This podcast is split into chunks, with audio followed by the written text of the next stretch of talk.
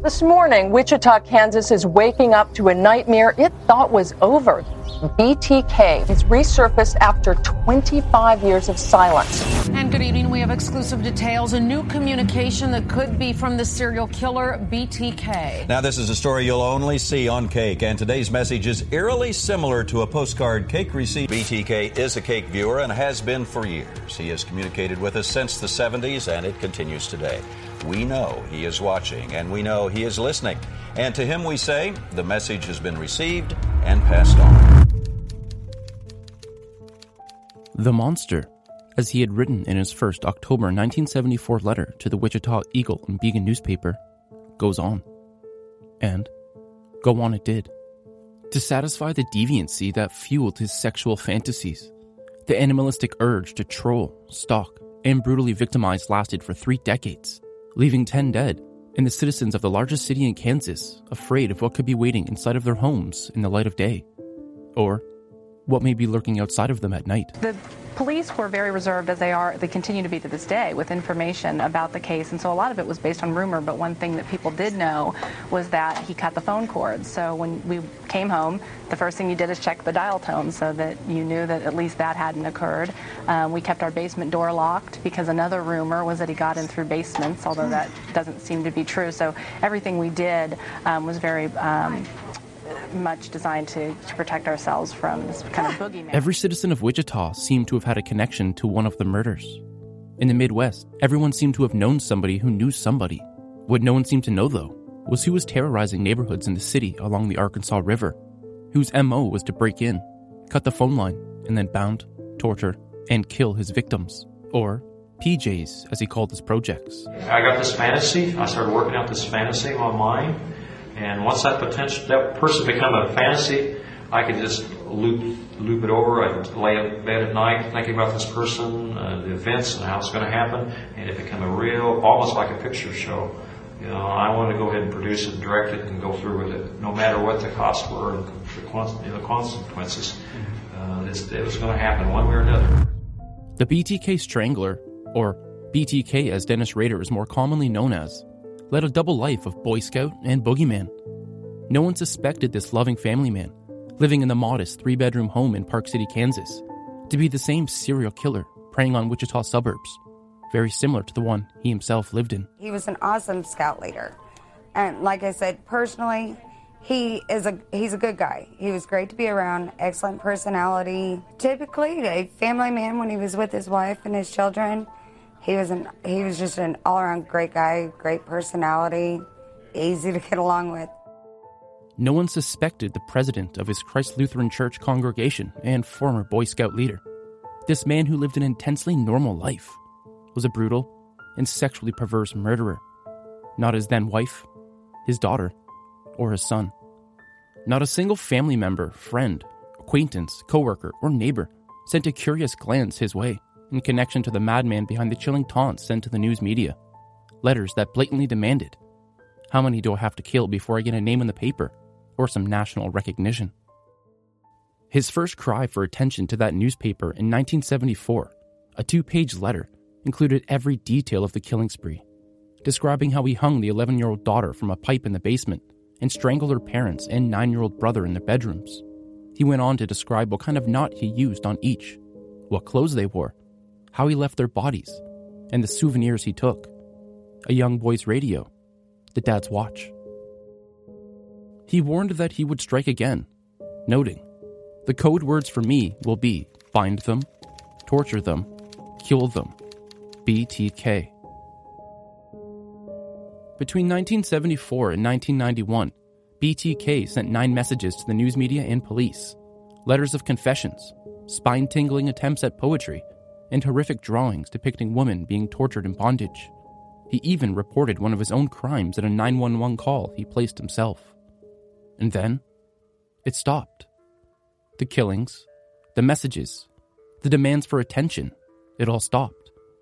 And BTK disappeared for 25 years. And he could have remained that way, free, undetected, gotten away with it all, if it hadn't been for that monster the monster inside Dennis Rader, whose appetite for the spotlight couldn't be controlled any longer. The oldest of four boys, Dennis Lynn Rader was born in Pittsburg, Kansas, to parents Dorothy May and William Elvin Rader on March 9, 1945. When he was a child, the family moved to Wichita, where both parents worked long hours and paid little attention to their young children at home.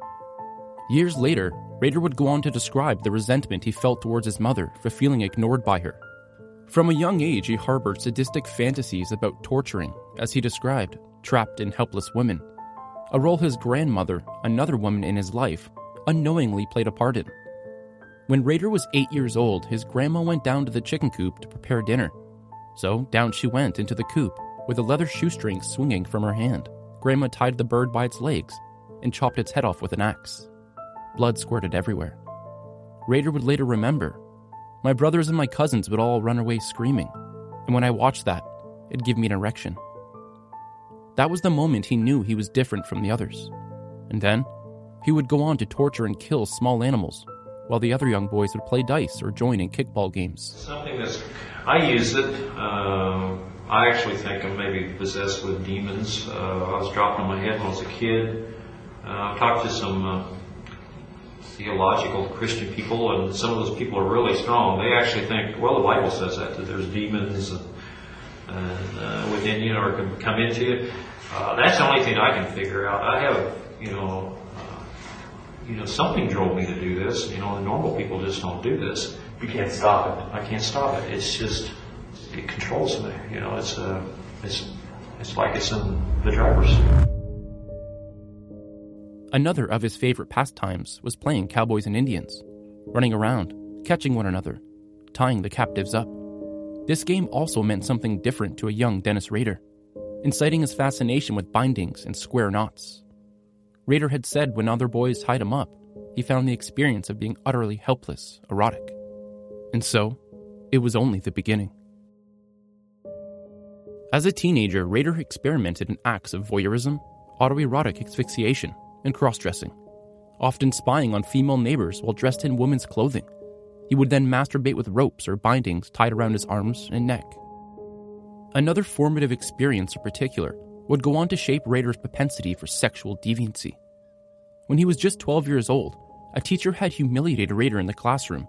So, angry, he went around to the teacher's house later on that evening to watch her through her bedroom window, intent on fantasizing about the brutalities she deserved. As he watched his teacher through the window at night, beads of sweat trickled down his brow, and Rader tightened the rope he brought with him tighter and tighter around his waist, imagining each inch like a cinch around her throat. By the eighth or ninth grade, Rader admitted to having sexual dreams and feelings that he knew no other young man was experiencing. He said in his own words, By that time, I knew what I was going to be.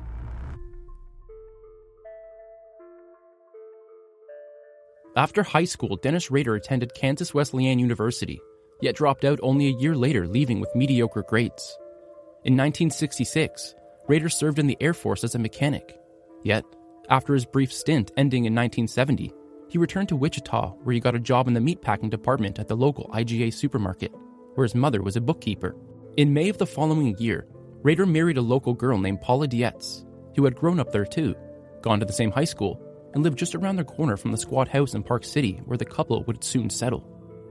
In 1979, Rader graduated from Wichita State University, where he, ironically, studied nothing other than criminal justice, earning a bachelor's degree in administration of justice. Who was this man who the monster took hold of?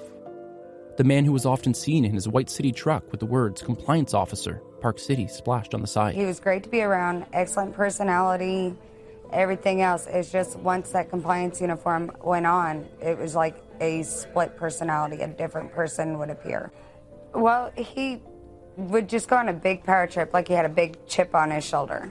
It's like it's my way or no way. Like he was the top of the law enforcement in Park City. He was the dog catcher, compliance officer. I mean, he made sure your lawns were mowed, but he his main thing was to take care of, make sure we didn't have strays running around town and so forth. He took it way out of hand. Do you do you chase an animal down the street when the, all the neighborhood kids are out shooting at it with a, a tranquilizer gun while the kids are running loose? No. I mean, he was nuts. That was Jim Reno, a former neighbor of Dennis Rader's, describing his dislike for his neighbor, the compliance officer. I never did like the guy. I mean, the best information I probably the best thing I ever told my wife was if he ever came up to my front door to never open it, he could wait until I got home if it was so important. That's why I started speaking out. I heard, oh, he was a nice guy. Oh, he's churchgoer, all that. I knew him as a jerk. The way he treated the women on the neighbor, uh, on the block. I mean, he was quite rude to them. He would let your dog out and then write you a ticket for your dog being loose. We'd find him in the neighbor's backyard many a time, and the neighbor was gone and home. You know, they were gone at work. Another neighbor, Barbara Walters, remembered the time she challenged a $25 ticket that Rader issued in 1998, saying her dog, Shadow, was running loose. Barbara's lawyer would recall how Rader arrived for court more prepared than some lawyers are for murder trials, bringing a lengthy file on Barbara's dog, Shadow, a videotape of the dog, and a notebook with numerous tabs linking the accusations to his evidence. In the end, Dennis Rader and his notebook won. Neighbors had also noticed that Rader would take special pleasure in bullying and harassing single women. One neighbor would also remember how Rader killed her dog for no reason, right in front of her horrified children. One day, where I used to live, we had a bunch of neighbors over, a bunch of kids over. We was out in the front yard working on cars and whatnot. And the dogs across the street had the electric fence. Well, he didn't realize that. We all knew it, but he didn't. So he went to go mace the dogs to try to noose them and take them away. And the wind caught the mace, split back in his face. So instead, he just pulled out a gun and shot the dogs right there in front of the kids. Dennis Rader and his wife Paula went to church each and every Sunday, a pillar of his community and a friendly face to everybody who knew him. He lived a normal life, going to church, raising his family, and cruising the streets of his neighborhood, his mind running wild the line between reality and fantasy blurred. And soon, the monster would take notice of a young Hispanic family that had moved into the neighborhood. He watched their patterns when they would leave home, when they would come back, when they left for school, and when they left for work. He watched and he waited. And then, one cold January morning, he was ready. And so, the monster gathered his tools and BTK was born. It was the first time on that cold winter's morning outside of a quiet suburban home that Dennis Rader's fantasy to bind, torture, and kill would move into the realm of reality. And on January 15, 1974, four members of the Otero family would witness firsthand the monster that was Dennis Rader. The victims were father, Joseph Otero, mother, Julie Otero, as well as their nine year old son, Joseph Otero Jr., and their 11 year old daughter, Josephine Otero. Their bodies would eventually be discovered by the family's three older children, who had been at school at the time of the killings. The following clip is from Dennis Rader's June 27, 2005 confession, as he describes in his own words the events of January 15, 1974. Standing before the judge with dead eyes and no emotion, Dennis Rader held nothing back. I should warn that the following may disturb some listeners. Right, Mr. Rader, I need to find out more information. All right, can you tell me approximately what time of day you went there? Let's take a quick break. Bloody FM presents Hometown Ghost Stories, a paranormal podcast that investigates a new town every week, bringing you all the hauntings from haunted houses to castles, bridges to asylums, wandering spirits to demons. Over 100 episodes covering different towns all over the world. Tune in to Hometown Ghost Stories live on YouTube every Tuesday night at 9 p.m. Eastern or on any podcast platform and find out if your hometown is haunted. Somewhere between 7 and 7.30. This particular location, did you know these people? No, that's... Uh, no, that was part of my, uh, I guess my what you call fantasy. These people were uh, selected. All right, so you Okay. okay. you were engaged in some kind of fantasy during this period of time. Uh, yes, sir. All right. Now, when you use the term fantasy, is this something you were doing for your personal pleasure? Uh, sexual fantasy, sir. I see. So you went to this residence, and what occurred then? Well, Um, I had uh, did some uh, thinking on what I was going to do to uh, either Mrs. Otero or Josephine, and uh, basically broke into the house, or didn't break into the house, but uh, when they came out of the house, I came in and confronted the family, and then we went from there. All right. Had you planned this beforehand? To some degree, yes. Uh, after I got in the house, it, well, I lost control of it, but it, it was, you know, in the back of my mind, I had some ideas what I was going to do. But uh, I just, I basically panicked that first day, so. Beforehand, did you know who was there in the house? I thought Mrs. Otero and the two kids, the uh, two younger kids were in the house. I didn't realize Mr. Otero was going to be there. All right. How did you get into the house? Mr. I came through the back door, uh, cut the phone lines, uh, waited at the back door, had reservations about even going or just walking away, but pretty soon the door opened and I was in. All right. So the door opened. Was it open for you, or did I think one of the kids, I think the uh, ju- uh, junior, or not junior, yes, the uh, the younger, uh, Joseph opened the door. He probably let the dog out because the dog was in the house at that time. All right. When you went into the house, what happened then? Well, I confronted the family, uh, pulled a pistol, uh, confronted Mr. Otero, and asked him to, uh, you know, that I was there to, basically, I was uh, wanted, uh, wanted to uh, get the car. I was hungry, food, I was wanted, and asked him to lie down in the living room. And at that time, I realized that wouldn't be a really good idea, so I finally, the dog was the real problem, so I uh, asked Mr. Otero if he could get the dog out, so he had one of the kids put it out. And then I took him back to the bedroom, You took who back to the bed? uh, the family, the bedroom, the four members. All right. What happened then? At that time, I tied him up. While still holding him at gunpoint? Well, in between tying and yes. Yeah. All right. After you tied them up, what occurred? Well, uh, they started complaining about uh, being tied up, and I re- re-loosened the bonds a couple of times. Uh, tried to make Mr. Otero as comfortable as I could. Uh, apparently had a cracked rib from a car accident, so I had him put a pillow down for his head. Uh, had he put a, uh, I think he Parker or a coat underneath him. Uh, they, uh, you know, they talked to me about. Uh, you know, giving the car and whatever money. I guess they didn't have very much money. And uh, the, there I realized that, uh, you know, I was already, I didn't have a mask on or anything. They already could ID me. And uh, uh, made, a, made a decision to go ahead and, and put them down, I guess, or strangle. All right. What did you do to Joseph Otero Sr.? Joseph Otero? Yeah, Okay. Joseph Otero Sr., Mr. Otero, the father. I put a plastic bag over his head and then some cords and then tightened it. This was in the bedroom. Yes, sir.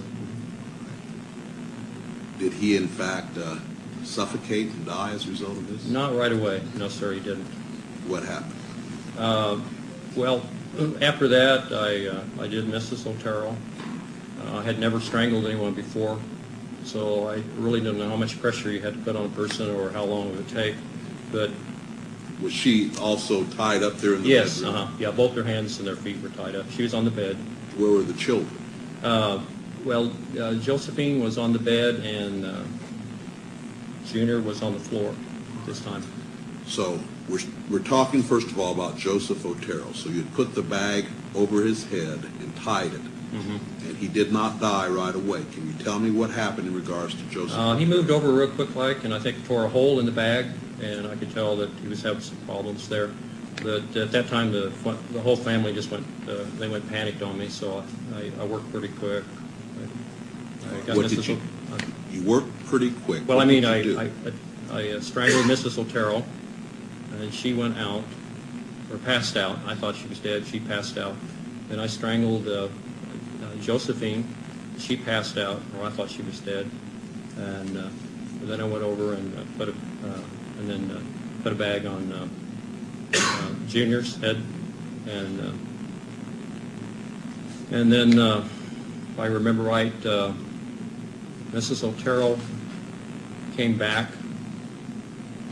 Uh, she came back and. Uh, Sir, let me ask you about Joseph Otero Sr. You Senior? indicated he had torn a hole in the bag. And what did you do with him then? I put another bag over it, or either that or a, if I recollect, I think I put a, uh, either a cloth or a t-shirt or something over it, over his head and then a bag, another bag. And Did then he, tighten sub- it down. did he subsequently die? Well, yes. I mean, I, I mean, I was, I didn't just stay there and watch him, then I was moving around the room, but All right, so you indicated you strangled Mrs. Otero after you had done this, is that correct? now I went back and strangled her again. And that, that finally killed her at that time. So this is in regards to count two. You had first of all put the bag over Joseph Otero's head, Mm-hmm. and he tore a hole in the bag. Then you went ahead, did you strangle Mrs. Otero then? Or did you go First of all, first of all, Mr. Otero was strangled, or a bag put over his head and strangled. Then I thought he was going down, and I went over and strangled Mrs. Otero. I thought she was down. Then I strangled uh, uh, Josephine, while she was down, and then I went over to Junior and put the bag on his head. After that, Mrs. Otero woke back up, and uh, you know she was pretty upset and what's going on. So I came back, and uh, at that point in time, strangled her uh, for for a death strangle at that time. With your hands or what? No, with a cord, with a with a rope. And uh, then I, uh, I think at that point in time, I redid Mr. Otero, put the bag over his head, uh, went over and then took Junior. Oh, oh, before that, she asked me to uh, to, to uh, save her son, so I actually had taken the bag off, and then I was really upset at that point in time. So basically, when Mr. Otero was down, Mrs. Otero was down, I went ahead and, and uh, took uh, Ju- uh, Junior, I put another bag over his head and took him to the other bedroom at that What- time. What did you do then? Um, put a bag over his head, I put a, a cloth over his head, a T-shirt and a bag so he couldn't tear a hole in it. And uh, he subsequently died from that. And then when I went back, uh, Josephine had woke back up. What did you do then? And I took her to the basement and eventually uh, hung her. All right, you hung her in the basement? Yes, sir. Right, Did you do anything else at that time? Yes, I, uh, I had some sexual fantasies. But that was uh, after she was hung. That was Dennis Rader, describing in sickening detail his first murders.